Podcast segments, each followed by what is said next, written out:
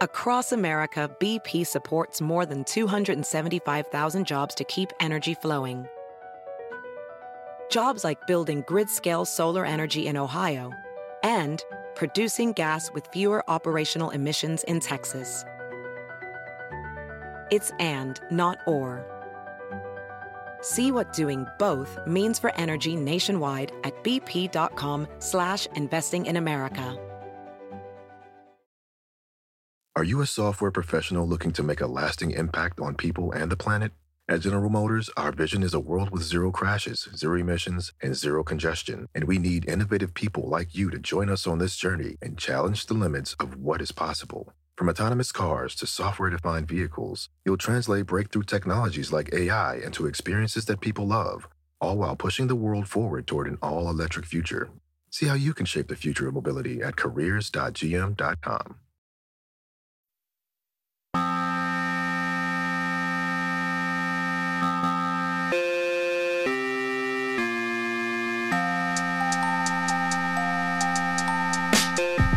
Hello, everyone, and welcome to another episode of the TaekCast. My name is Davis Mattek. You guys can find me on Twitter at Davis Mattek. In this episode of the show, I'm joined by my good friend Brian Hooper to chew the fat. We began by talking about the recent price spike in Bitcoin cryptocurrency, used that as a launching off point, ended up sort of discussing man's search for meaning and how you can find that when a lot of what you're involved in is uh, staring at the computer, staring at your iPhone all day, and just sort of all of the vigorous contextualities that go into that. Uh, I hope that you guys enjoy it. I always like talking to Brian. Uh, if you like the show, you can get bonus episodes on patreon.com slash TaekCast. You can tell a friend about the show. That's always useful. That's always helpful. Or you can leave a rating or review on Apple Podcasts or wherever you listen to podcasts. Now let's go ahead and get into the episode. All right, guys, welcoming back into the program one Mr. Brian Hooper. Honestly, probably the number one most recurring guest. It's it's it's between uh you, Blender, and and Pat probably are the most uh the most recurring yeah. guests at this point. All people that I like to talk to for uh for different reasons, but it's been a while, and uh, I didn't really feel like talking about football this week. So uh, maybe we can talk a little bit of fantasy stuff later. But but really, I I just gotta start here, which is that there are there are rumblings, there are murmurs that crypto might be back, that we might actually just do this whole cycle again. You know, Solana I, I think is trading at like seventy dollars right now. Bitcoin was at forty five hundred. ETH I, I don't even know, but I know that it's back up. Um, yeah, we're we're just gonna do it all again, except instead of JPEGs this time, it's just it's just shit coins. I think is is the vibe I'm getting.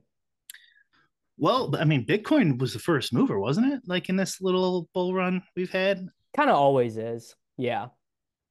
I I I called the top already. Um, I didn't tell you this, but I I had a buddy text me. What's the difference between a, a Bitcoin stock and Bitcoin? And so I immediately told my brother, topsin. Here's the proof. Here's the evidence."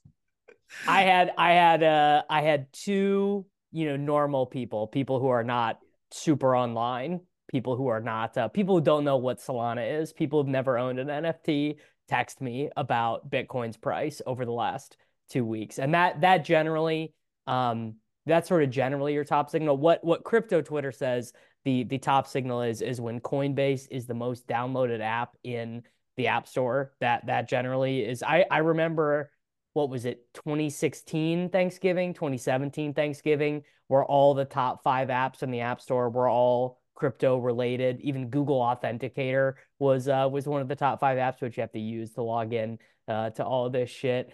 And uh, I don't I don't know if that holds true as much anymore because it feels like everyone who was gonna buy crypto probably already has at some point. It's just they they sold for a loss at at a given point. I, I don't think anyone does. I I swear to God, you know, this might just be because I I can't figure out why why what moves the price at all, and so I'm just projecting. No one no one's ever given me a straight answer what they think moves the price of Bitcoin. Some like Jame, it seems like JMO makes a ton of money trading crypto. It seems like some people know what they're doing, right? Like so, I mean, uh, uh m- maybe there is people who can. I can't figure it out. Like I always thought it should be decoupled from the stock market would be a big first step. there's been like five days in history where crypto has been decoupled from the S&P 500 the, like ever. The first thing I do when we go on a run, I go, okay, now let's see if we're finally decoupling. Like, nope, stock one. I don't know if you noticed during this this one, gold. Did you see gold went up? yeah because people people on my timeline always bring up Peter Schiff tweets, right? Because because every time Bitcoin will run up, gold will run up, and Peter Schiff will explain how you're actually dumb for not just uh for not just having gold. Right, right, right. I mean, but I mean that was I mean that was a big for gold. It went from like 1900 or something to 2100. That's a you know a huge jump for such a stable commodity. So, uh, but my point being like none of this makes any sense. I mean, uh, you know, another one with the big, you know, with us Bitcoiners is the the, the federal debt. We're we're now at uh one trillion per quarter in additional debt added to our current debt because of you know the unpaid liabilities, the the interest you have to pay on the debt to service the debt. One trillion per quarter, which by the way will go up if we don't bring it down. And so, like, I mean, we're we have all the like ingredients that we predicted in 2010 or 11 or 12 to make uh, crypto this you know big thing. I mean, it is a pretty big thing. Like, I mean, it's hard not to. It depends depends on how you like to look at it relatively, right? Like someone who's very anti Bitcoin, anti crypto, just like thinks it's all stupid, could say this is a bunch of nerds on the internet. It doesn't matter. You can't buy anything with Bitcoin, whatever.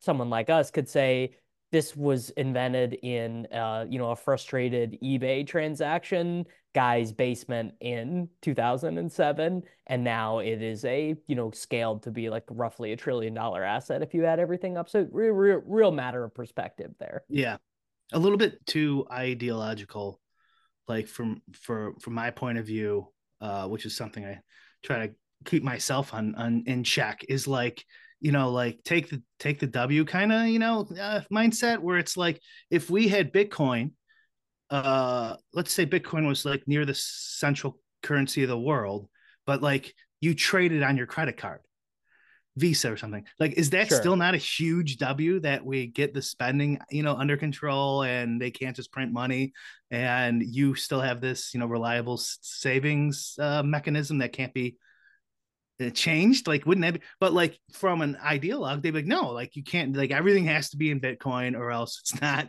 it's not what the original plan was. And it's like so like i think like not even the lightning network but any any layer on top of that that makes bitcoin easy to trade but you still hold your bitcoin like who cares? That's like a good i think that's a great uh that would be a great like uh status quo. Not that we're anywhere near that but that would be cool I haven't. Uh, I've actually that's kind of like a new idea to me. It's like okay, so let's say Bitcoin is this you know, global reserve, or, or not even a global reserve, but just an accepted means of saving value, right? So you you transition your time into currency. That currency is Bitcoin, but would it make it um if it just ended up functioning the same way as US dollars or francs or euros or whatever where you're you're doing transactions on like a credit card is a layer two right? I mean that that really like if you want to look at things in that term uh it's a it's a layer two right? It is a it's a yeah. separate chain that is then transcribed onto the main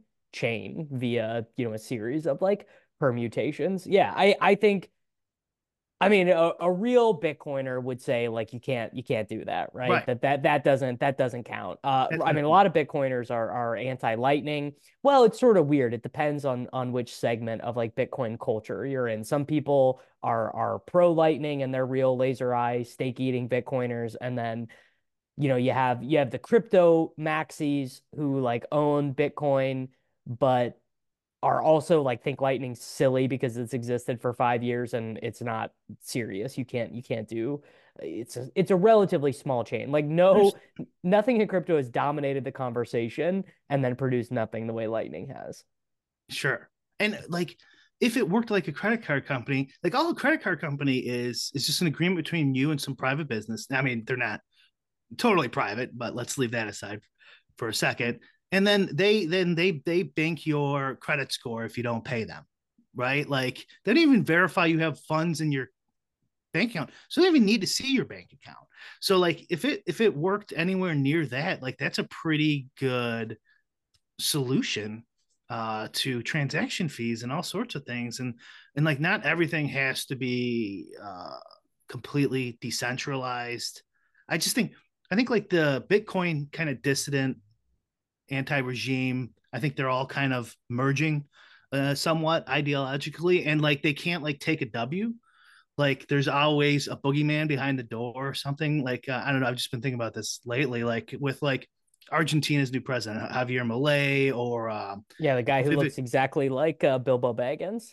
Yeah, yeah, he does. The uh the um I saw some meme like you could pick your pick your libertarian. It's like he either looks like uh looks like a, a Muppet or looks like a dictator. Like there's your two choices. Yeah. Um, but uh, like I don't know, like um, Vivek Ramaswamy kind of is is like kind of like trying to get into that uh that world. I think. Well, but that's I'm, I'm... so that's such a, a great grifting angle nowadays is for uh, an outsider right wing politician to try and launch onto the disaffected, uh, uh, mostly male audience of people who are like into into uh, Joe Rogan and Bitcoin. It's like that. That's like which is not a, a solid enough voting block yet because you need you need the boomers to vote for you. But in, I don't know, twenty years maybe. Sure, yeah, for sure. Especially where the Zoomers are going to go is really uh interesting because I think like the paradigm of the last seventy years, like up until like probably your age, has been completely broken. Um, uh, but like to finish my point really quick, like you kind of even did it right there is like um you know like you know he's a grifter just trying to latch on for votes which all, all that might be true. And, and javier Milei, like javier Milei, like they'll say like people like he's probably a cia asset. Like who cares right?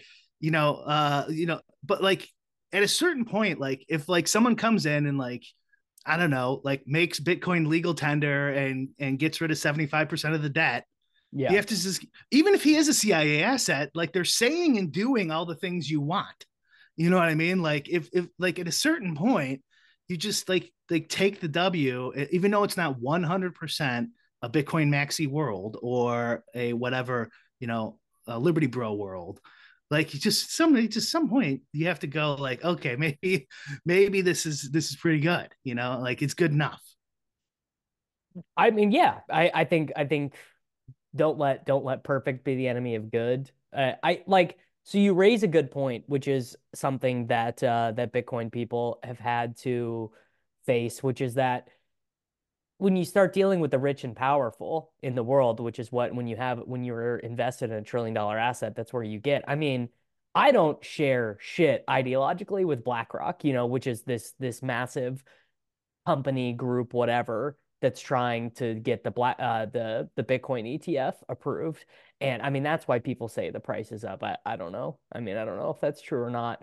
But yeah, like I, I actually am very ideologically opposed to BlackRock. I think BlackRock is terrible, right? They're they're buying up all these single family homes. They're like a huge reason why we have inflation, right? To to to feed the insatiable uh, appetite of these massive private equity firms is like kind of why the money printer has to keep going. You know, if if people in the Western world were just okay with really in, do you think investing is immoral? I mean, it's gambling, right? Like that that really at the end of the day, that's what it is. And sort of there's this uh, I wouldn't even call it libertarian because I don't think it is. It's more uh uh not Rothbard. What's what's the guy?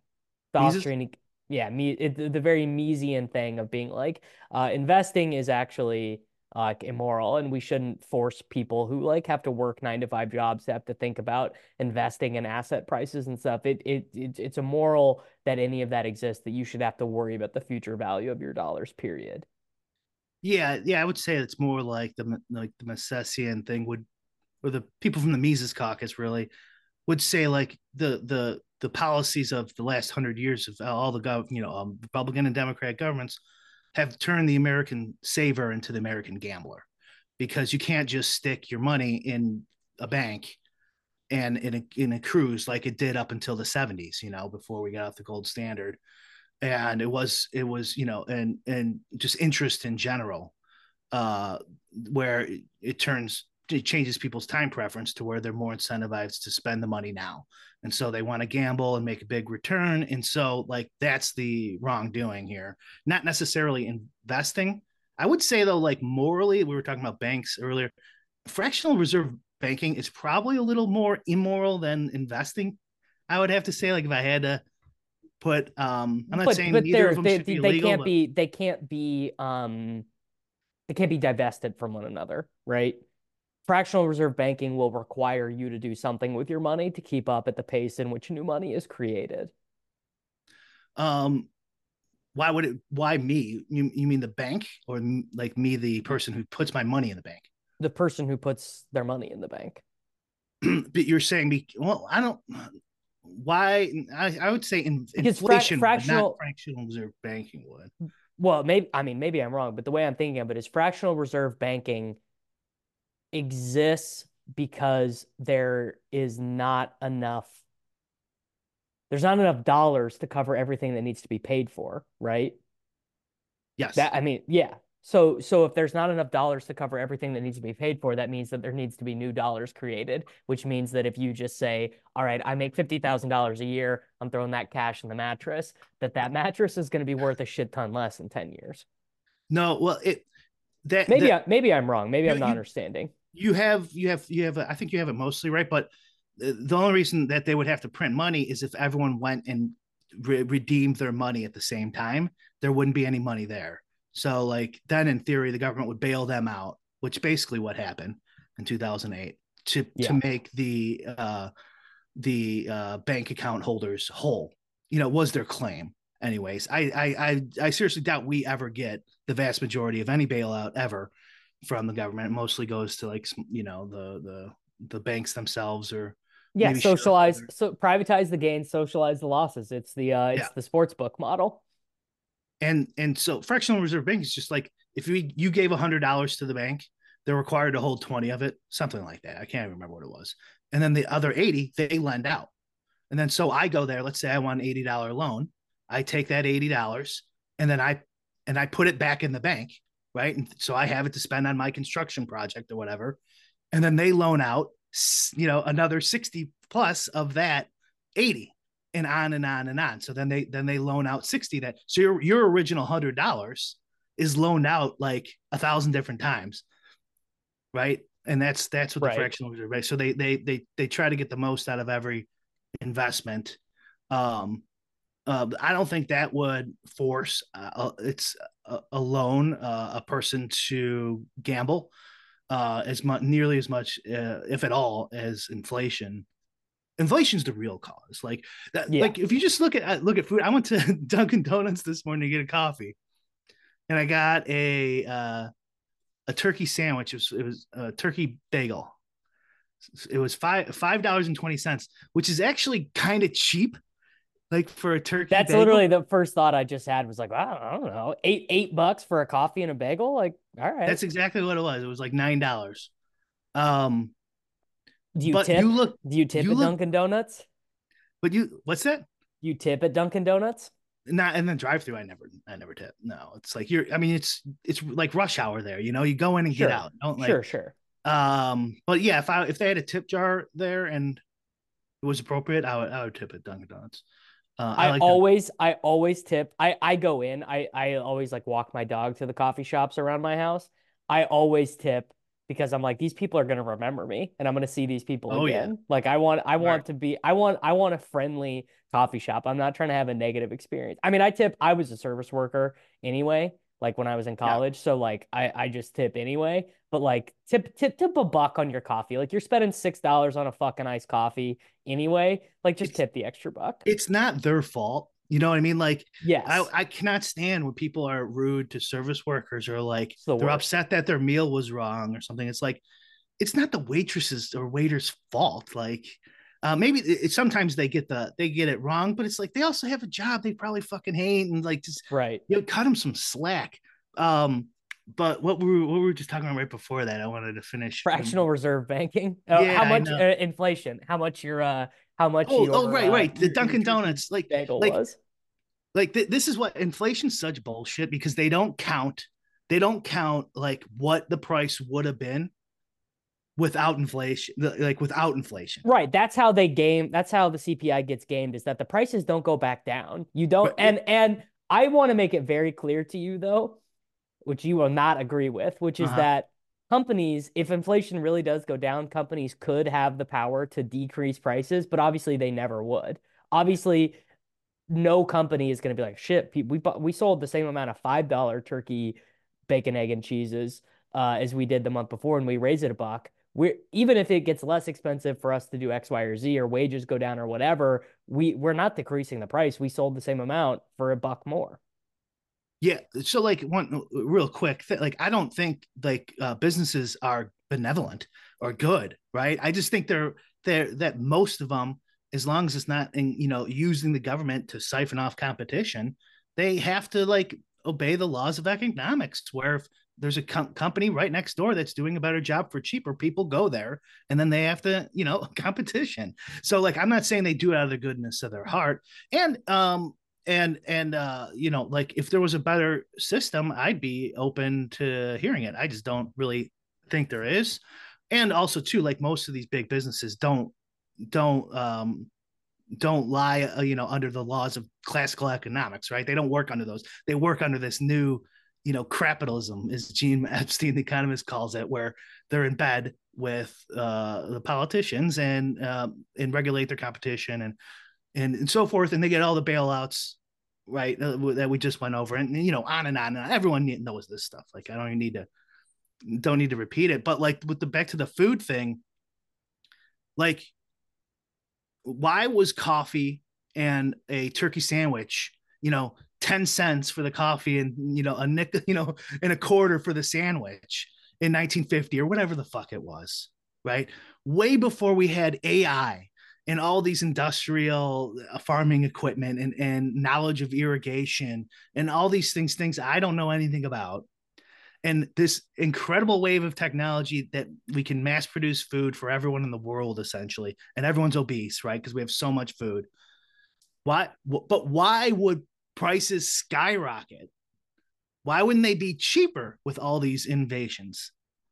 Well, a Keynesian would say that you actually do want to have a little bit of elasticity in your currency. I don't think very many Keynesians would would argue inflation in general is actually good. Inflation above expected parameters, but what a Keynesian would say is that deflationary economics sound really good in theory, and they do sound really good in theory, right? You earn a buck, and that buck buys you the same thing today that it does in 20 years, right? That sounds really good. Who's arguing against that?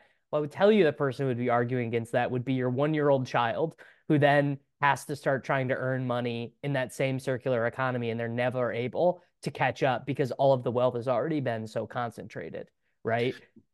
Sure, right. And because because being young right now is such a windfall of cheap goods and services and houses. Well, relatively speaking, relatively speaking, goods actually are very cheap and services are you know, you they're, could argue. they're not cheap. They're not cheaper than they were 20 years ago.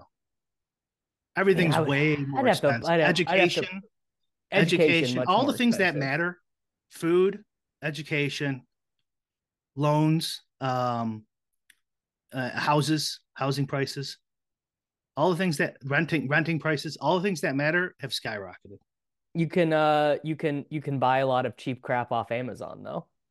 But but like even with the Keynesian thing is like okay, but like forget about what the ideal world would be. Maybe they're right. I don't think they are, and I think the reality. Well, I, I think the the main and correct me if I'm wrong, but the main argument against Keynes Keynesian economics is that um, you are are performing a lot of calculations on paper that are just wholly unable to deal with the variables of of the real world essentially.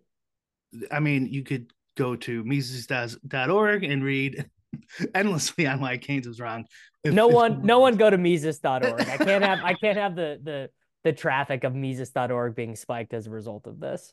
Um but but like like leaving aside the uh, uh, uh aside the argument of you know the Austrians versus the Keynesians, like um seriously, like why like why wouldn't why would food not you know just as an everyday person Sure. Like no one sits and goes, why did grandma pay or great grandma pay 15 cents for coffee and 50 cents for a sandwich and I'm paying 10 bucks?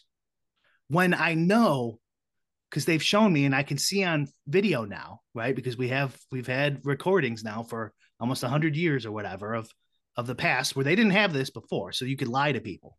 And they could go that well well things weren't they didn't have the technology we have now in farming.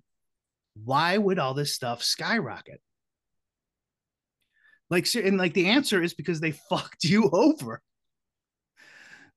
they I guess. I mean, I guess spent your I, dollar. They they they they killed the value of the dollar by by printing so much since 1913 that your dollar is fucking worthless when you when you first earned it in 1950 or whatever.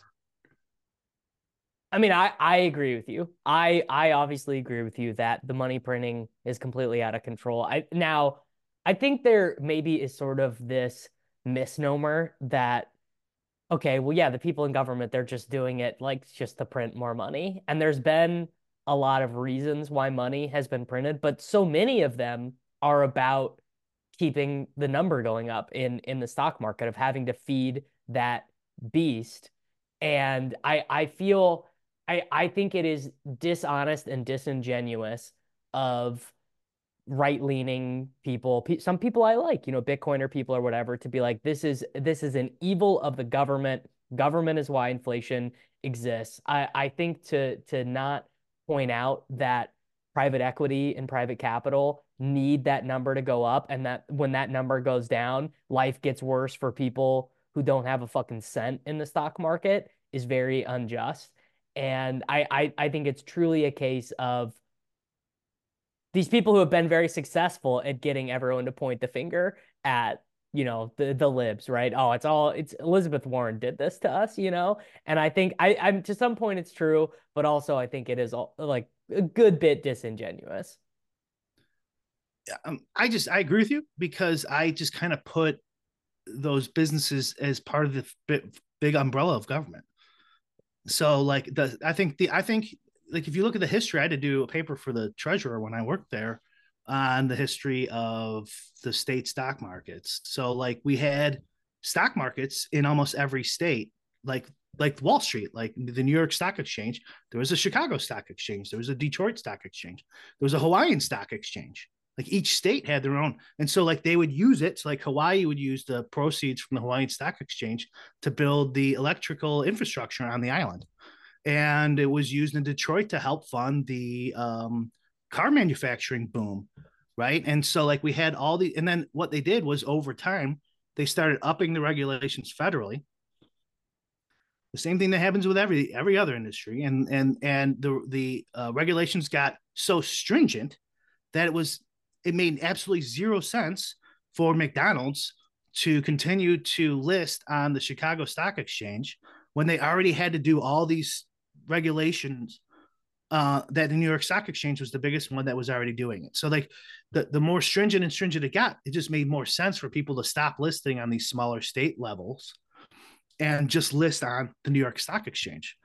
Convert and also in addition to the earlier argument I was making, where they turn the average American saver into the average American gambler, i.e., putting their money in a stock exchange, they have to. They have to bail them out. They have to. They, are the ones who did this. It's like yes, Larken yes. So has, that's that's the thing that if if if it would be it would be totally untenable to just say, all right, we're done. As the government, we wash our hands, and whatever happens to the stock market happens to the stock market, you know, because it's, it's, I mean, it's, you know, the military industrial complex. That's why the military industrial complex will always exist because if we were truly, you know, as this is this insanely powerful country with so much money and resources dedicated to the military, if we were to decide, you know what, that's it, we're done. We're we're gonna we're gonna be we're gonna be pacifists. We are we got our nukes. So don't come after us because we got the nukes. We'll nuke you, but don't come. And we're not gonna come fuck with you either. I mean, how many people would be out of a job? Like, it, like an insane amount of people would be out of a job. Maybe, maybe. Um, but like my general point there was Larken Rose's point of I think it was Sam somebody I can't remember like the line is the, go- the government will break your leg and then give you a crutch to walk around in. So like they they cause the problem, and then they go, oh, but now we got to bail out bail out, you know, Wall Street or the big banks. It's like it, it, you're the one who did this. Like you're so it's not like, you know, like from a Liberty Bro perspective or something. They're saying like businesses are the greatest. You know, some some Liberty Bros will say this, but like that li- li- businesses aren't to blame here or uh, you know, like that that government is solely responsible. It's like they're both responsible in this in this racket. You know, in the the military, uh, the military, it seems like their racket is pretty obvious. Like attack countries that can't defend themselves, or in this case, like uh, one case, like uh, uh, help Ukraine with the old weapons that no one's going to buy anymore. Send it to whoever these countries. So these people go and they fight and they die. And then they, but they get rid of all their own inventory for billions of dollars. And I yeah. think that's like their new, their new racket. I don't think it helps America, like the economy and jobs, as much as you're giving it credit for. I also think that's a myth, uh, an economic myth that war is good business. Like it does, it doesn't because it doesn't produce anything. So like, if, for example, if like if if like turning the economy into World War II, right? Like the supposedly that got us out of the depression. Like if we if we just make a bunch of like what happens to weapons of war, right? They get blown up or or obsolete. So like okay, well then if that was true, we could just turn America into this huge war economic engine like World War II, then take all the uh, weapons, give them to Elon Musk, and let him shoot them off into the space, right? And just you know Easy go game. off and and to, and we'd all be rich. But of course, that wouldn't happen, right? So like, it's a fallacy that just building weapons of war makes America rich. Like that that didn't happen because otherwise we could just print, we could just blow them off the bottom of the ocean or whatever, right? Just sink all the all the ships we build. Just build ships and sink them for more coral reef in Australia, whatever. But like, of course, that wouldn't make any money. You're not making anything. You're not producing anything. So like that that wouldn't work. So like I think they like to use that. The military industrial complex likes to use that that that that fake truth to sell more of this. You're saying you're saying you're saying I actually as a lib I've actually bought the line hook, line, and sinker that because I, I would have a bleeding heart for all these theoretically unemployed people that I'm actually perpetuating the military industrial complex. I guess so. Yeah. Yeah. It, I was just thinking about this earlier today about the the um, Iraq war in China. And like how fucking dumb we were for being swindled into this. And which by the way we're still there. I i wanted on the record that i was like fucking nine or whatever and i still knew the iraq war was a terrible idea. I want i just i need that on the record that i even as a kid i was like something is not right here. I bet if you were 20 you would have been like dude bro i'm thinking about signing up man. No chance. No chance dude. I, my my parent that is one uh value my parents instilled on me so young was like war war is fucked up you can't we can't be we can't be out here fighting wars to get petroleum. Not not allowed. Well, they, they were right, but the, the the lie that that they told us too was right. We're bringing democracy to the Middle East. Like they've been they've been trying to sell this for fucking thirty years now. We're bringing dem- democracy to the Middle East. We're going to you know transform this area. Think about think about Iraq and how horrible the women are treated there and gay people, et cetera, et cetera, et cetera. Right? They were selling this war from all the from all angles and I was just thinking about China, right? As like there's a lot of China hawks out there now. And it's like the idea that we could do this in China, right? Like just just just like like forget about the the the military aspect. Let's just say we won a, a, a really quick and easy war against China. The idea like that the Chinese people would just become westernized exactly how the Biden administration or the Trump administration, whoever, would want you know, more or more like the Bush administration is probably more accurate. Like that the Chinese people would just be like, okay, that's it. We're we're gonna do this now. it just seems like so far fetched to me. Do you do you feel that that that's the same way there? Or am I? Uh, uh no am I, one's like- even no one has even proposed such a thing. Yeah, like super far fetched. It's because eh, I mean, you know, it's kind of like institutional racism. Like we view these people who live in the Middle East as like they would just be so grateful to have our guidance, you know, of because we're obviously such a sterling example of of a great functioning democracy here in Right. uh, in the United But you- States. yeah. You can argue that's it's if you really were racist with that, and that's the reason you thought it would work in Iraq. I think you can argue the other side too, like because you're so racist, you think these people wouldn't be capable of even managing their own democracy, right? So like you could go either way. Well, that's that's what. I'm saying. That's what I'm saying. You can sell that belief if if your populace thinks that these brown skinned people in the Middle East would just have no clue, so they need us. I know, but you're you're. I'm arguing the other side. You're saying that they have no clue, so they need us, and we could do it. I'm saying they have such like this other racist side. You could say they're just so barbaric that it would never work. Like they would just Oh, sure. That they Right? that these Like- people need a king or whatever. yeah whatever however you want to you know you could just use so but it but like I, I think and and also you could be racist towards chinese people like so like i don't buy the racist argument i just think like people bought the propaganda hook line and sinker and no one's really even like mentioned that like hey hey by the way you remember that whole we're gonna bring uh democracy to the middle east bullshit um like would that work in china would that work you know and i don't know there's really no other not It, too well, many definitely, it definitely, it definitely wouldn't, right? Like, I don't think, I don't think that would be an argument that you could, you could sell to people. Yeah, yeah it's crazy it's, it's crazy to think that but we just I, I don't know why that is Why? though. I, I, yeah, I don't, I don't, I don't know why that is. I, I want to go back to Bitcoin for a second Yeah. here, which is that uh, a new FUD that I expect people to be uh spreading soon, um, is that to control Bitcoin, you you could you just could control the hash power. So you can't you can't fuck with the code. You can't you can't go into the code and start stealing people's Bitcoin or whatever. But theoretically, with the amount of resources that the US federal government has, they could buy enough computing power to control all of the the hash power, which would mean that they could I guess it, uh, now again, I am not a technical person, but I think that means if you control enough of the hash power, you can fundamentally start to change the code. You you can change the chain itself, I, I believe, Yeah. which I, I think is the genesis of the um the the block size wars back in in 2017, the the the Bitcoin Cash versus Bitcoin Core uh argument or whatever, you know, the the actual the actual on-chain discrepancy, but that's uh that's the FUD I'm hearing from ETH people, which is that uh you know you you can't you couldn't do that with Ethereum. You you just for Ethereum you just have to buy 51% of the supply. I, I wish I had the computer knowledge to debunk it or or prove it's true.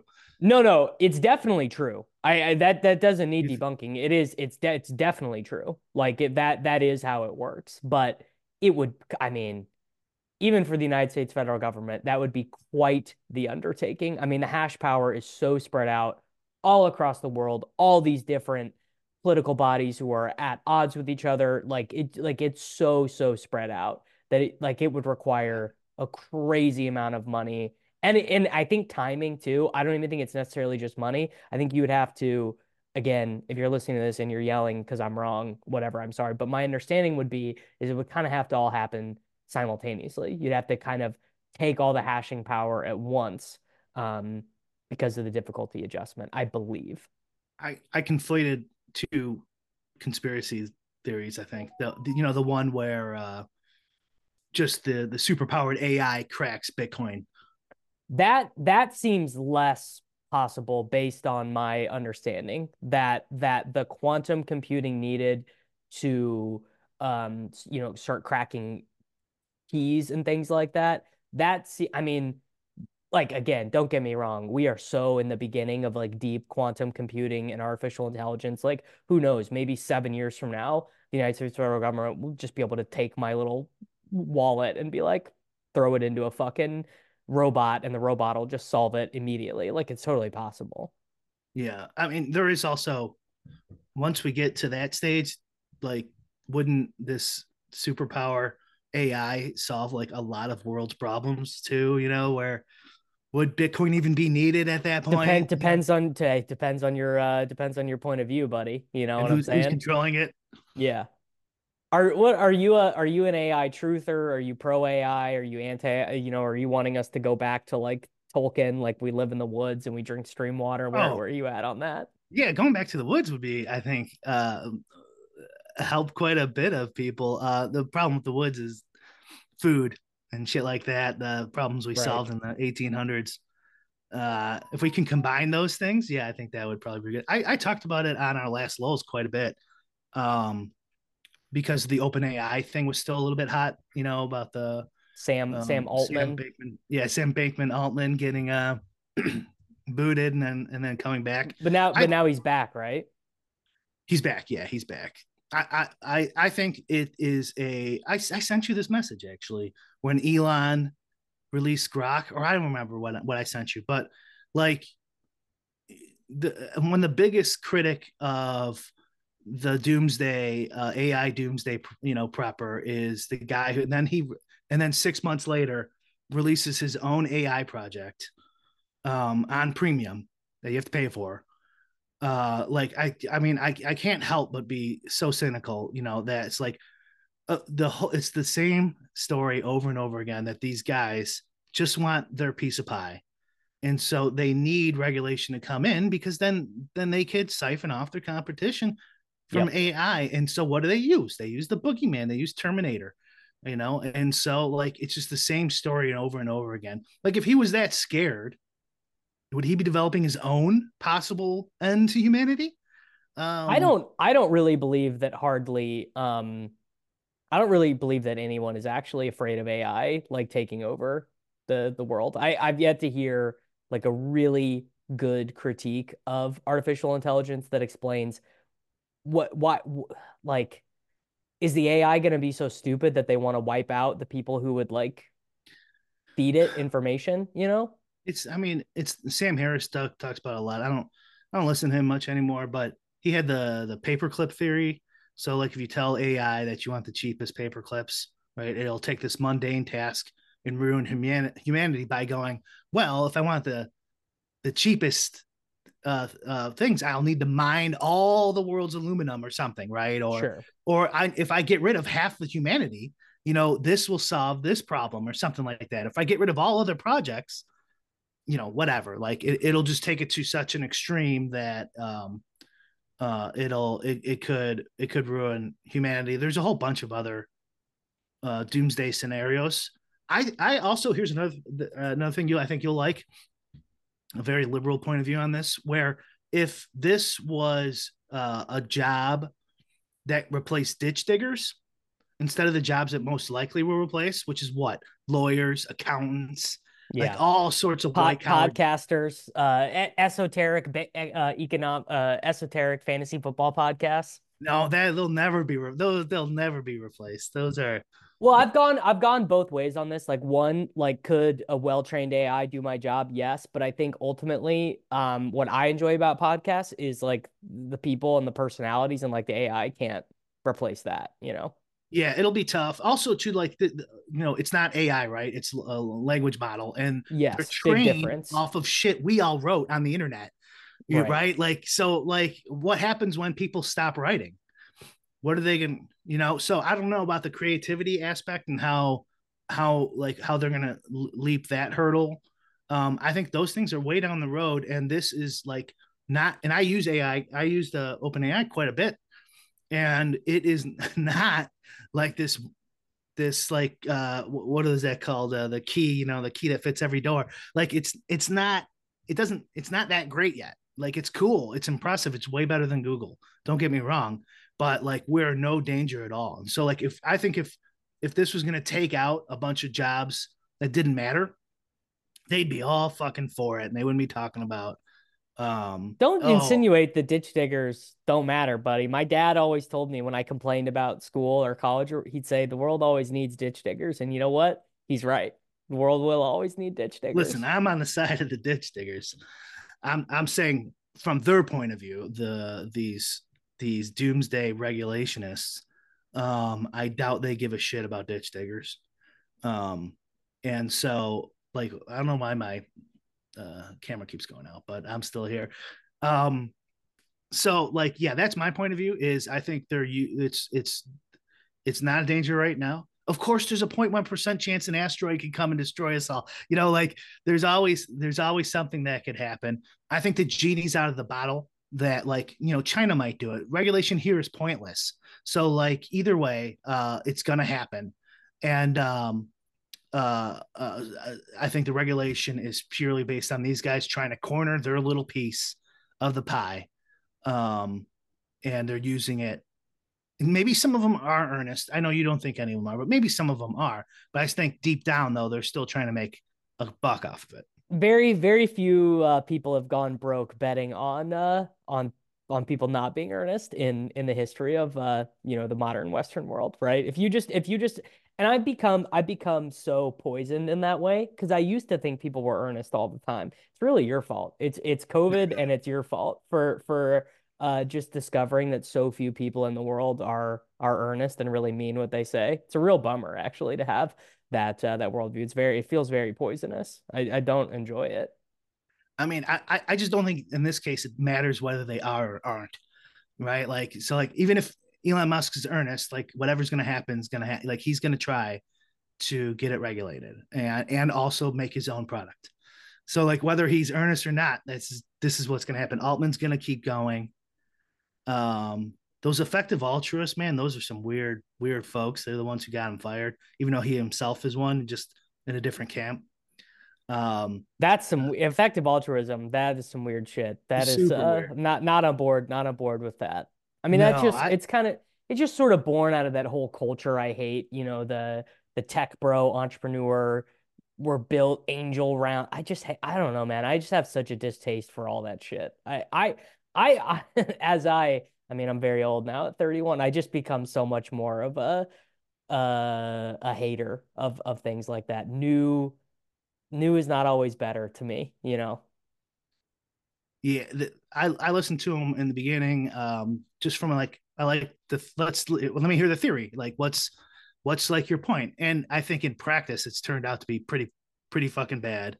Um well, bad because, bad pub for Mr. Bankman Fried for for effective altruism. Right. And like wh- why are all these guys on all these boards? Like if you're like an effective altruist, shouldn't you be just like trying to generate your money? And I, th- I thought the whole idea was like just keep what you need to survive and everything else should go to the best charity that you could find that does the most good. Like why are you on uh, uh, FTX's board and OpenAI's board and like all these huge billion dollar companies boards. It's like just to direct them in the right way and th- this is like a truth i think is is accurate is like the the people who are the like the loudest virtue signalers are like usually the worst fucking people the you know i mean like even even on the other side you know like like people who like would criticize gay gay stuff gay marriage or whatever like it turns out they're gay or something right? You know like that sort of thing.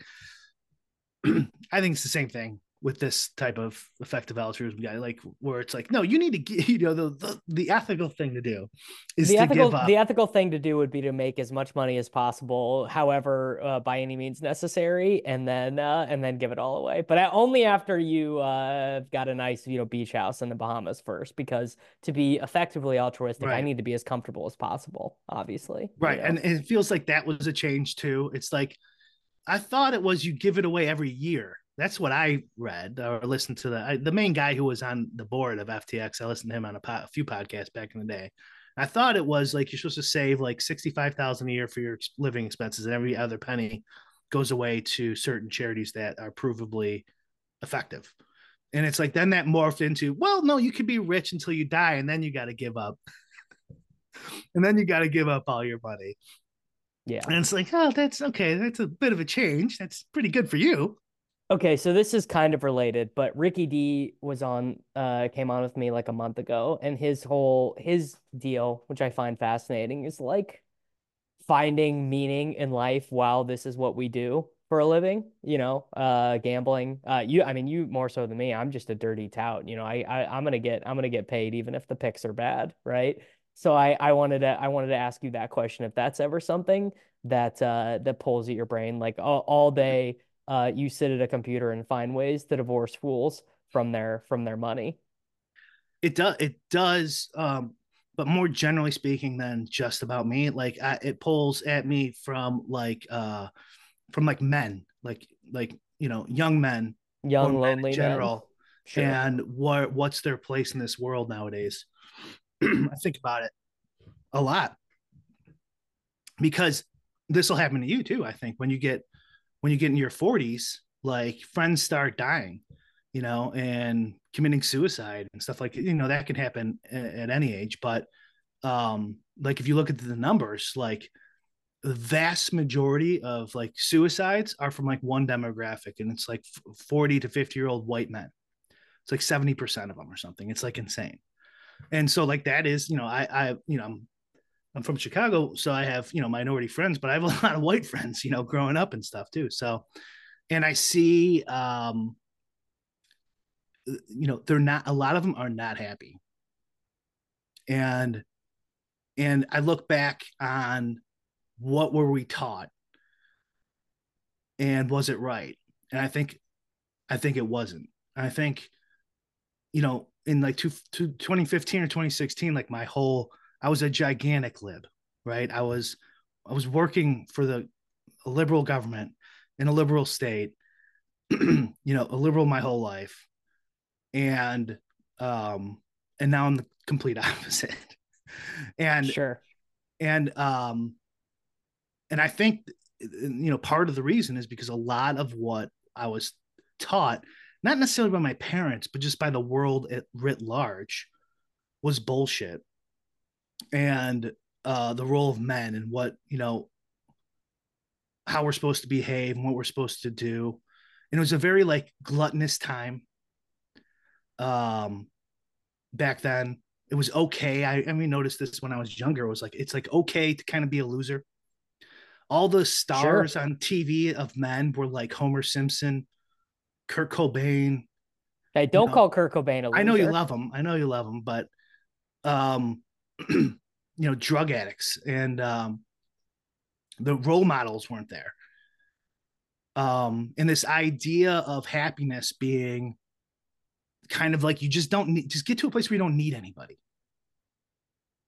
That was kind of what it was. So something that's, like that. that's sort of it's sort of interesting you would say that because while you were talking i was kind of thinking of this stuff that i'm into which is like uh you know marcus aurelius and Frederick Nietzsche and like you know lifting weights and being really strong and being really um being really disciplined and and uh not needing things outside of yourself. And I was thinking of those two things as being very distinct but you you're sort of saying that it's the same that that uh actually being undisciplined and or or or saying that that leads down a, a bad path that being that being self-reliant is is bad is is not going to lead you to to a joyous place.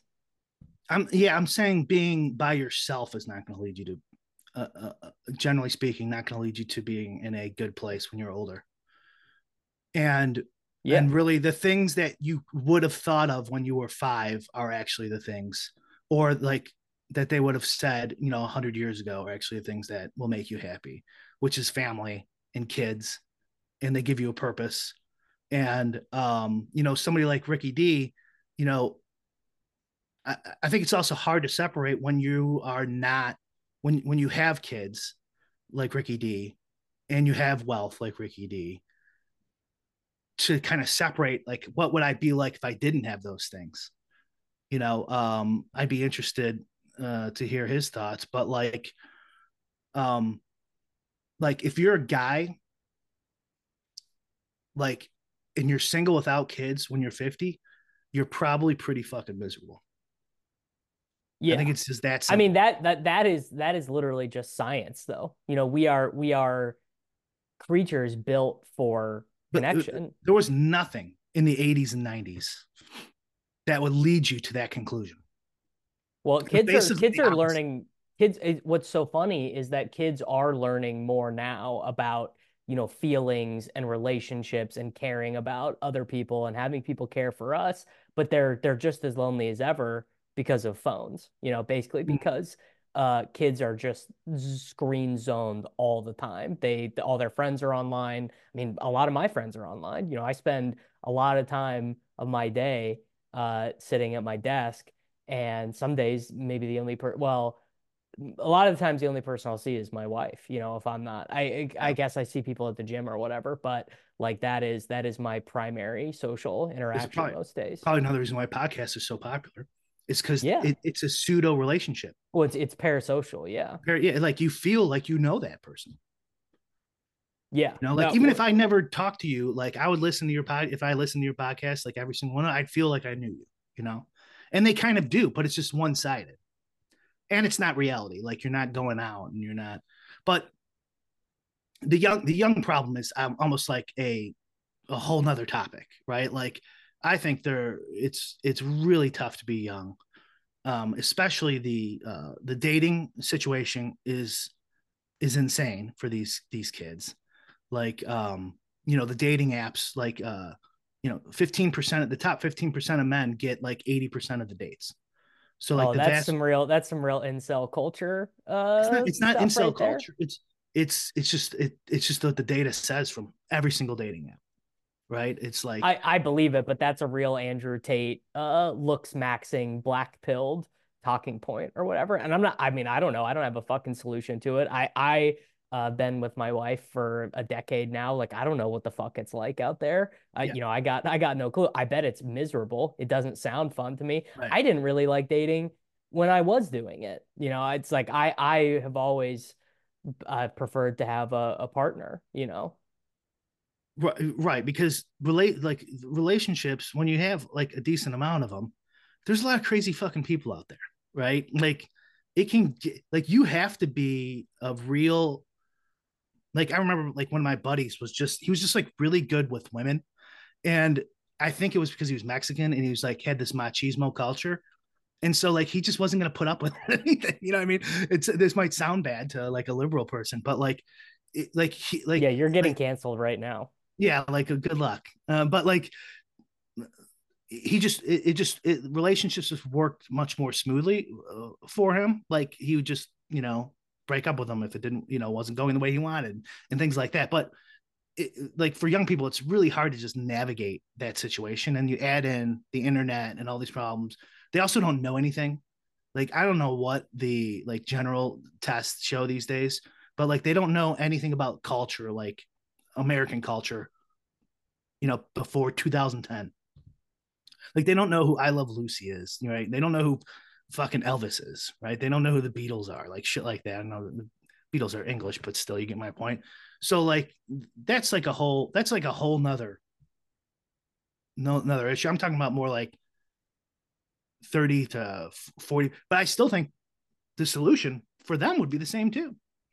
It wouldn't be, oh bro, you gotta fucking, you know, Andrew Tate and get all these bitches, you know, and then they have them have them make money for you, and then you just sit back in your Lambos or shit like that Yeah. or like or like like the new the new glory thing of like becoming a big YouTuber or something like that. Like none of that shit's gonna make him happy.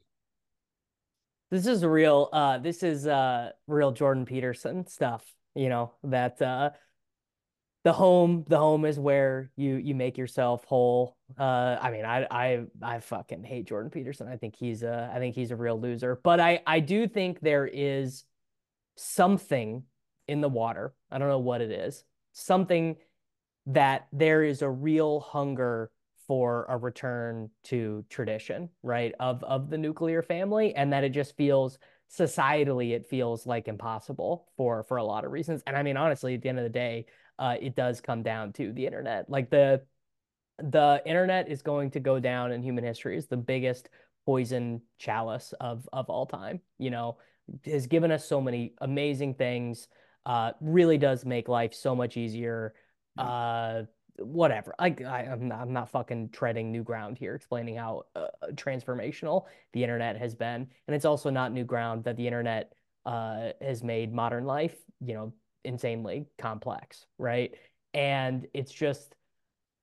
I, I feel like ultimately what it is is that technology has outpaced the human brain and body's ability to adapt and evolve, you know, and so we are just Yes. at we're just at a real lurching time in human history right now. I think is what it is. I agree 100%. We can't evolve this fast. Like if you look at like 1880, let's say let's say 1880. 1880 and any time before that was pretty damn similar. Right? Like kind of like I know like you could make some like big examples of like no 1880 is nowhere near like, you know, 50 BC or something like that, but like basically people kind of grew up this, they all worked on a farm or they starved or both. you know, that's basically what your your options were. There was not a plethora of, you know, what white collar jobs to be had by anyone up until 1880. This, I was thinking about this with like kind of like the feminism movement in the 60s, you know, all the way leading up to now is like like well look at the 50s. Like look at look at the women were just homekeepers, you know, they they uh uh you know, they couldn't go to college and stuff like that. It's like yeah, well like just before that, we were all working on the farm. Like just before that, there was no cars, there was no planes. Like, what did you fucking want? They were just fucking going. They were just trying to figure out this crazy, these crazy new technologies, and live, you know, a normal. They, there was like probably you know ten years of this, and then they're like, "This is the worst thing in the fucking world." It's like, well, it was just totally different. Uh, like we advanced so fast, and now it's the same thing. You know, another gigantic leap in the way humans interact with the internet like what i mean what do you expect like like no one knows what the fuck's going on or how to handle this they're not prepared right so we have all these fucking movements popping up to somehow like grasp their you know wrap their heads around it but like the like of course i don't have any fucking answers here but like really the only thing i see in my age group and around my age group within you know 10 15 years is the guys who aren't married are not happy and a lot of them convince themselves that they're they be they're still way better off than being married. Yeah. And I think it's from propaganda from the 80s and 90s and early 2000s. And they can't even see I mean, there's situations. still there's still women hating propaganda that exists now, though. Like you know the the the trope of the the nagging wife or whatever. Like that still yes. exists. That's that's true. It's it's and I'm not saying this is an easy sell. Like yeah, if you I mean shit, if you had told me, you know, 10 years ago, hey Brian, here's your point of views. I'm like, that's not me. that's that is not me. I do not believe that. Um and I'm not, I'm divorced. So, you know, like uh, you know, it's not like I have a leg to stand on here. I'm really just hypothesizing. Um uh, but yeah, I think kids and if if you're the very least married um but preferably like even you i would say you guys should have kids now and you'll be a lot happier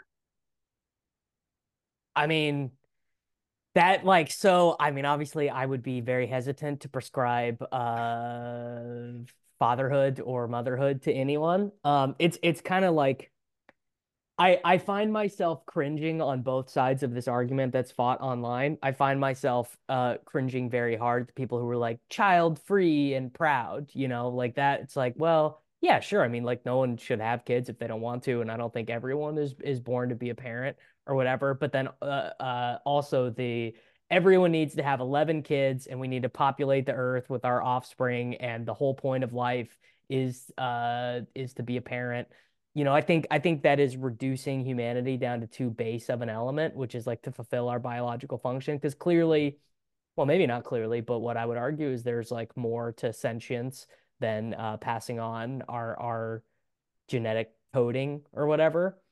So I, I, find I find both arguments of the parenting stuff cringe as fuck. You, you, you, you had a couple things there, like you were using extreme examples, right? Like, yes. Which which you know, of course, I'll that's because that's the internet. I'll ha- I'll hand wave away the extreme examples, but then also the idea there at the end, I kind of disagree with you where you don't want to simplify, you know, humanity to just having kids. I don't, I think I would. I think I think and I think that's right. Like I think it's a little narcissistic not to think that. Like if this was 1860, me and you would not be special. We would just be dudes working on a farm. You know what I mean? Like not everyone should like sacrifice solitude of no family and wife to to to like lead this existential life You know, like that seems like very narcissistic to to presume that most of humanity would do. I think I think really that's exactly what the vast majority of people um, are is to, uh, would be happiest by, which was our initial question, is to fulfill their biological um, uh, evolutionary biological uh, tendencies. Yeah, like, there's a then, reason. I mean, but, there's a reason. Like millions of years of biology happen. Yeah, but then you get into the argument of like, okay, well, what even really is happiness? You know, and and then you get into a larger. Well, that's what we're having, though. That's what we're talking about. Yeah, I I mean, I guess I'm not a parent, so I can't say. You know, I I, right. I am not I'm not in a position. I mean, but like if this ask... was the 1930s or 40s, like you'd already have kids. For sure. Yes. And well, there's contraception, so it's a little bit different. But like even in the 60s, you would have you would have had kids by now. In the yeah. 70s, you would have had kids by now. And and probably probably up until the 70s, yeah. Up until the 70s. And then then the, the propaganda ch- switched somewhere in that mid 70s early 80s period to something completely different. Um and and I, and I see the effects before you because I'm older than you, and I see, and I, you know, obviously this is a little bit of a fallacy argument from authority here, but like I know, I mean, it's anecdotal too, but like I don't know, I see, I see, I, you know, I still, I have a lot of friends who I've been friends with for 30 years, you know, and you know, and I could tell, I could tell which ones are happier, even though they won't, they can't tell themselves, just because I could kind of like see the difference between this guy and this guy and this guy and this guy. And they might think they're happy because they don't have any responsibilities and kids, but I could see like they're not. And like it's it's hard too because like um it's just hard to see in the moment of having kids and like taking care of them all this shit is like it's so much work and all that stuff like right. you can't really tell that it's actually giving you meaning it's, it gives you such a it gives you such a purpose. You you never you never have to um wake up and wonder what your purpose is. Like you you you yeah. know. And that's I think that's the bare minimum. I think men I think men at writ large too. We need we need purpose. We need well, don't our, I mean that's not just specific to to men. Like women need a purpose too. That's not okay. But let me let me just focus on men. I'm not sure. I'm not making a declaration about women at all. Um, like we were designed to like dig ditches and kill people. You know what I mean? Like we're not we weren't designed to work at uh, Google. You know, like um. This this rapid uh, technological change, I think on average, now I will bring women back into it, is worse for us than bio like evolution or biologically speaking. I mean, I don't have any evidence to back that up, but I'm sure there is some. Like I think I think the changes are worse for us and and men have very little meaning and purpose um, using their evolutionary skill skill advantage unless the mma blows up you know uh, to the biggest thing on the planet and everyone does it uh, like I, I think i think you know a lot of men have um no way to satisfy like uh, what was what was that uh what was that uh Ed Norton movie? Why can I not think? Fight Club, like the most Fight Club. so fucking popular. Yeah. Great movie. Like there, there there's like I bet a lot more of that stuff if these like more artistic movies are going to be made anyways, who knows? That's a complete different topic. I bet a lot of that type of shit will be made. Yeah, I mean, I can ma- trying I can to find like it. male meaning. Yeah, I mean, I, I, uh, there are a lot of a lot what I have to think about it more, but like some aspects of uh that I disagree with. But I, what I do agree with is that there clearly is a search for meaning, obviously because we haven't even hit on the key point as to what has changed so much now from 100 years ago in terms of man's search of meaning, which is that we are not a religious society anymore. Yeah. That people have found uh the Abrahamic religions, uh, uh, Abrahamic, uh, whatever, whatever, yeah, uh, uh, Christianity, Judaism, and Islam to be wanting. That that is just not it's not filling uh, a hole in in people anymore. Although you really should read Tom Holland's book Dominion, uh, which is basically just uh, sort of a very well thought out, very convincing argument that basically everything that exists in Western society now can be filtered to the advent and integration of Christianity in the Roman Empire back in the day and then spreading out into, you know, because there's a real clear demarcation into how humans uh, in Western society uh, existed uh, before and after Christianity's, you know, widespread popularity across, uh, you know, the entire the entire Western world. And uh, so even if you're even if you're not a Christian, we live in a very uh, governed by the laws of Christianity society. I mean, being a lib, yeah. being a lib is is just uh Jesus's teachings. You know, theoretically, obviously kind not of. not in sure. practice, but you know, uh the the last shall come first, the we the meek shall inherit the earth, all of that. The yeah. the idea of value in being facile, you know. No, being... no rich no rich man will get into heaven. Um sure. there's the, yes. yeah. I mean, just broadly, I would say like we're Christian, like me and you specifically, just like white dudes who grew up, you know, in the Midwest are like just kind of generally Christian values, Christian sure. value people. Uh, yeah. Even though the amount of times me and you both went to church, you probably count on one hand. I mean, I'm I'm speaking for myself here, but um, so like I, completely agree with pretty much everything you just said there. Yeah, and I bet that happened too around the same time, the mid '70s.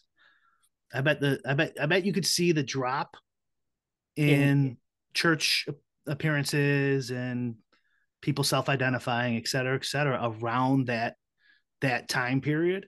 And um, I could see again, I could see a lot of people getting a lot of value going to church. I used to be a big atheist. I no longer am. I'm more, I guess, agnostic or just like um, uh, uh, religious curious. like um, it's you it's should, hard for should, me. You should get into you should get into Buddhism.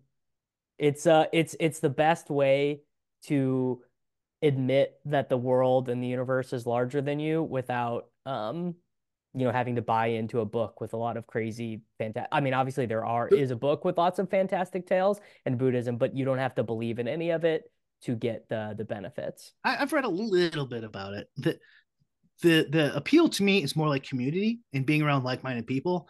And so like I'm not sure that would work in the Buddhist yeah, community. No. Uh, and and I think it would in like certain Christian maybe sections, but like I don't know, it's it's really hard for me the way I was, you know, raised and whatnot to get into it. But like I I get it now. I get it, and also too like I was never um exposed to smart religious people. I, I mean, that sounds kind of crazy, but like intellectual, like there's actually a lot of smart religious people and who write great books. And like, uh, I, you know, as I'm saying this, this probably sounds crazy to some people. Like, yeah, of course, dude. But like, when you grow up a huge liberal atheist, like you never, like you don't, you don't respect that their point of view, um, all sorts of things. And um, I, I think for sure you know, you know, Jonathan Haidt's book um, was the Righteous Mind or whatever. His his thesis is we evolve with religion, co-evolve, and that if you get rid of one of these, it will be replaced by another. And I think his, I can't remember, but I think his contention is we replace Christianity with wokeism. Well, I, I'm definitely not. I'm definitely not co-signing that because wokeism is just a further evolution of the the basic tenets of Christianity, which is you know all all people should be valued equally, whatever. Um, well, there you um, go. You could call it Protestant Protestantism. Well, okay, it's just a, a variation. I, I think I think technology is the I, I think technology is the bigger thing that we all worship now. Yeah, but uh, I think doesn't uh, doesn't religion include some sort of faith element? Yeah, I guess you faith, can have faith in you have faith. Technology have faith will solve phones, all the world's problems or that there'll always be something new to watch or what you know just whatever. Yeah. Yeah, yeah. i think the i think technology like um gave us so much content that you just don't have to think about any of this stuff. Like you could just constantly yeah, watch yeah, the, the, constantly the, the real yeah the real opiate of the masses is your iphone not not religion right. you know the famous the famous quote or whatever. Sure. Yeah yeah, I, I mean, I, uh, how this all plays out to me is scary, but also fascinating. Um, I mean, yeah, know- we we live so you and I are of the age where we will get to see the the ultimate effects of a lot of this. We, you know, kids being born right now will never live in a world where they didn't have a screen in their face all the time, you know. And and what is that going to mean? Who knows? Probably a lot of idiots. and just everyone being able to communicate at all times. Like, I mean, you could, you could. There's a lot of positives too, though, right? Like, Sure. they, they can't they can't lie and hide anymore, right? Like we talked about, you know, at the very beginning of this, where I was saying like we like we saw what the 50s looked like. We didn't really see what the 80, 1880s looked like. You know, we're not really like we have an ideas in our head for movies and some paintings, but we really didn't don't know. Um, so like it's all it's all from like here on forward, it's all gonna be captured. Like the war crimes, right? Like the Sure. like a lot of criminal activity, like especially major cities. You see in Chicago, like crimes constantly being caught on video and stuff like that. So, like, um, in theory, it should be more transparent. Um, I you know, I guess that's a good thing, but the trade-offs, I'm not sure.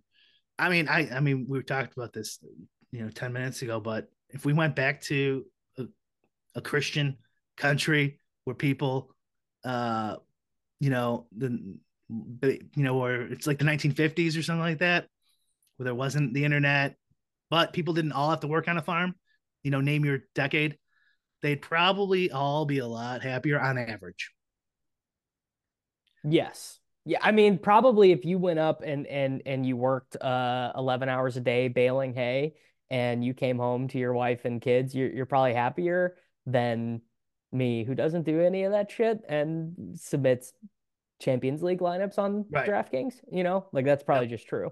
Yeah.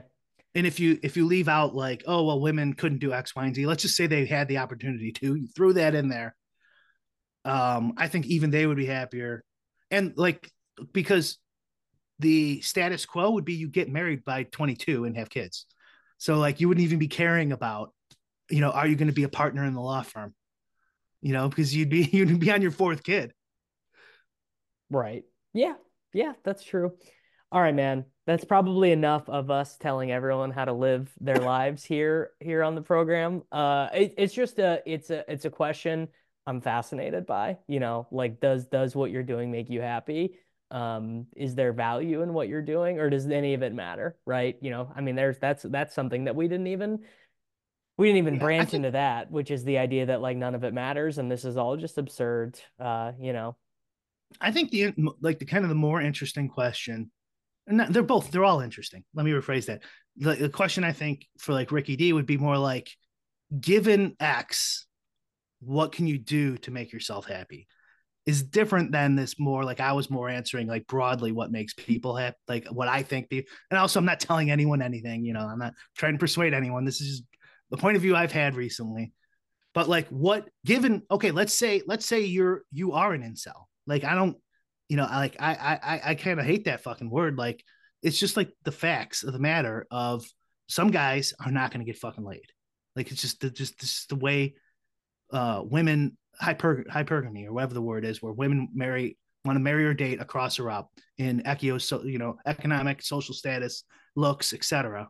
So certain guys are never going to get fucking laid. Like, what can you know? Just not that guy specifically, but like whatever situation you're in, what is the optimal GTO strategy for happiness? get like nine dogs and get a property in Montana. Seriously, that would be my answer. If you if you are if you are not appealing to the opposite sex, if you're if whatever, then yeah, I don't know. I, I think that I think the the the, the current uh, suggestion is get jacked and try to make a ton of money. I mean, chasing which money. I'm not sure that I would say I would say chasing money probably of, of the billion things you could do to try and be happy, chasing money probably last on the list. Like literally probably the thing that is least likely to give you true inner joy because it'll never be enough. But yeah, I, I don't think, and I'm not even sure. Like the getting jacked is just because you being healthy is probably good. No, getting jacked, you you will feel happier. Guy, that that is a stone mm. cold guarantee. You you you lift weights every day for three years, you are going to be uh, a brand new person inside, not not just outside. I There's also it. there's also not just like that a certain percentage of dudes won't get laid a certain percentage of dudes do not have the capability to get rich and uh and or like getting jacked is like really hard right i mean like me yeah, doing doing hard things and accomplishing them very good for your happiness very good for your inside that that generally speaking would be i think good advice for this this like last minute topic here of just doing something that's hard and yeah just doing doing hard shit i mean yeah. it could be it could be lifting weights it could be rebuilding cars it could be guitar. whatever yeah. yeah just like chasing easy dopamine all the time literally just like lock you your brain wanting to be capable of producing the chemicals to fucking make you happy yeah i haven't thought about that i wonder if i'm capable of it I right right now as you and I are talking, I haven't eaten in 30 hours. I'm doing a I'm doing I'm drinking I drank my my magnesium water right here. Um lifted weights this morning. Like I, I'm making myself do hard shit all the time because nice. I I I was just so I did this weight loss bet and I was doing really hard shit during that and then I got done and I just like for the last month have been nothing but like the easiest dopamine like fucking video games and sugar and you know just like the, all the sort of uh you know easiest shit I could give my brain to make because I'm like you earned it brother you know mm. you hmm. you grind you know and I first off I didn't earn it you know like that's a stupid way to view these things anyways so now I'm I'm recon I am having to like re unfuck my dopamine receptors in my brain um it is and, really hard to yeah. convert that motivating period, whatever it may be, a bet, or just for some reason you're motivated for six months and make that just like, no, this is how I live. Like that is it's that's the hardest thing for me, anyways. Like, well, that was so Ricky D said to me, he's like, Yeah, I've done the bets before, but that's like real incentivized discipline. Mm-hmm. And so yeah, what I'm doing right now is I'm trying to to not have incentive, just to just be disciplined, you know, and it's it's so hard. Yeah, you know, even even right now, I'm like, fuck, dude. I haven't eat. I, I'm good. Like I can, I'll, I can go upstairs and go eat a fucking candy bar, whatever. You know, we we have these chocolate covered bananas that my wife buys from this girl. oh my god, they are so goddamn good. And I'm like, I could just go crush one of those right now. It's like 140 calories. Like, what's the big deal? No, but the deal is that you are just giving yourself whatever you want the second you want it. And there, I can't think of anything more dangerous than that, than just literally, I want something, I get the thing. That that that fucks your brain up so so bad to just get whatever it wants. Yeah, I I agree. I'm still trying to like figure out, because I, I think that like the motivation, even the betting, like to agree to the betting, is just random. And I think like some people random like like that you get the motivation to diet for two months straight really hardcore. Like i think it's just i think it's just like like random in your conscious consciousness that all of a sudden you're motivated. I don't think you can like will it. I think like even the this is this is more like um you know like a free will type of type of debate but like I, I i really don't think you can like will yourself to perpetual healthy health you know uh, health no no no. Your motivation will fail years before like Dave, like david fails. goggins. Like david yeah. goggins. I like i, I, I know fucking he... love david goggins which is so funny because like 23 year old me is like you're a fucking loser. You like david goggins? Like grow up dude. Like you have tattoos. You're a skateboarder. You're cool. David goggins is a kook. And i'm like yeah now i'm 31 and i know that accomplishing things out of discipline and not motive. You're you are so what you're saying is agreed upon not just by people who have accomplished things, but also by scientists, which is that motivation will fail you all the time. Yeah. If you are having to rely on motivation and not discipline, just like I don't have an option, this is what I do. Two very different things.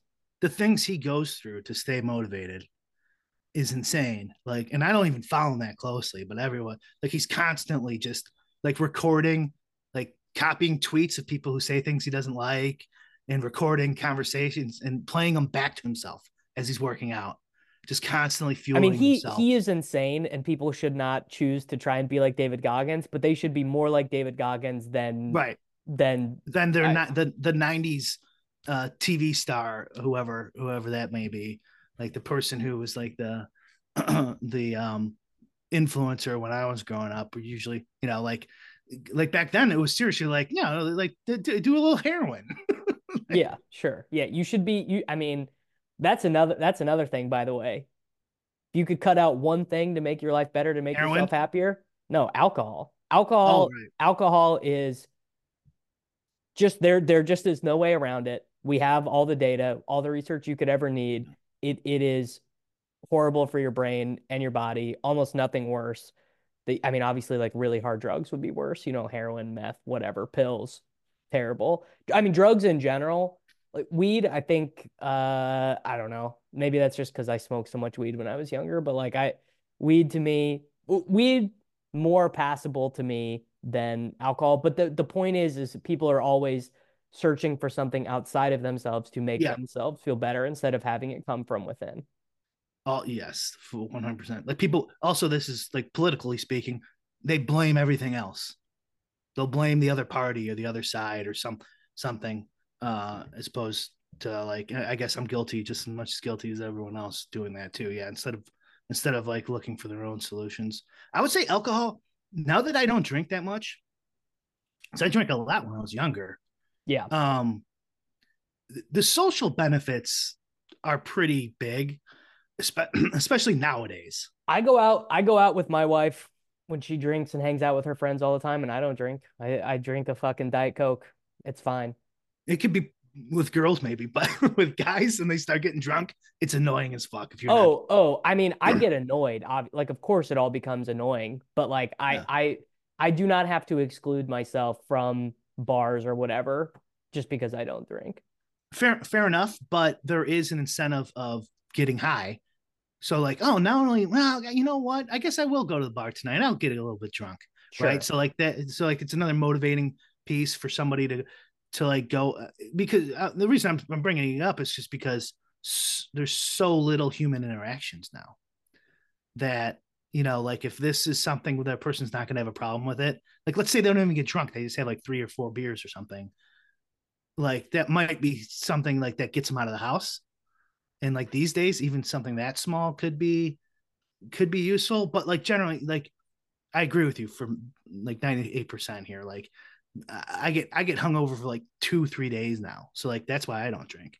It's like I'm not I don't want to feel like shit for two three days. Like, yeah, the next morning, maybe into the afternoon, that was fine when I was you know 25. Now I can't I just can't do it. But um, yeah, so like the, for the vast majority of cases, you're probably right. I'm just making that outlier case of it is a social is a really good social drug. You can have a lot of fun on it um, with other people, which is something that we lack a lot nowadays. Yeah. I think that's a good place to leave people, which is that if you want to improve your life, drink less alcohol. I guarantee you you'll like the results. Yeah, especially if you drink a lot of it. Yeah. All right. Watch Lols, and uh, I'll be back next week. Later, everybody. Across America, BP supports more than 275,000 jobs to keep energy flowing. Jobs like updating turbines at one of our Indiana wind farms and producing more oil and gas with fewer operational emissions in the Gulf of Mexico. It's and, not or. See what doing both means for energy nationwide at bp.com slash investing in America. Are you a software professional looking to make a lasting impact on people and the planet? At General Motors, our vision is a world with zero crashes, zero emissions, and zero congestion. And we need innovative people like you to join us on this journey and challenge the limits of what is possible. From autonomous cars to software defined vehicles, you'll translate breakthrough technologies like AI into experiences that people love, all while pushing the world forward toward an all electric future. See how you can shape the future of mobility at careers.gm.com.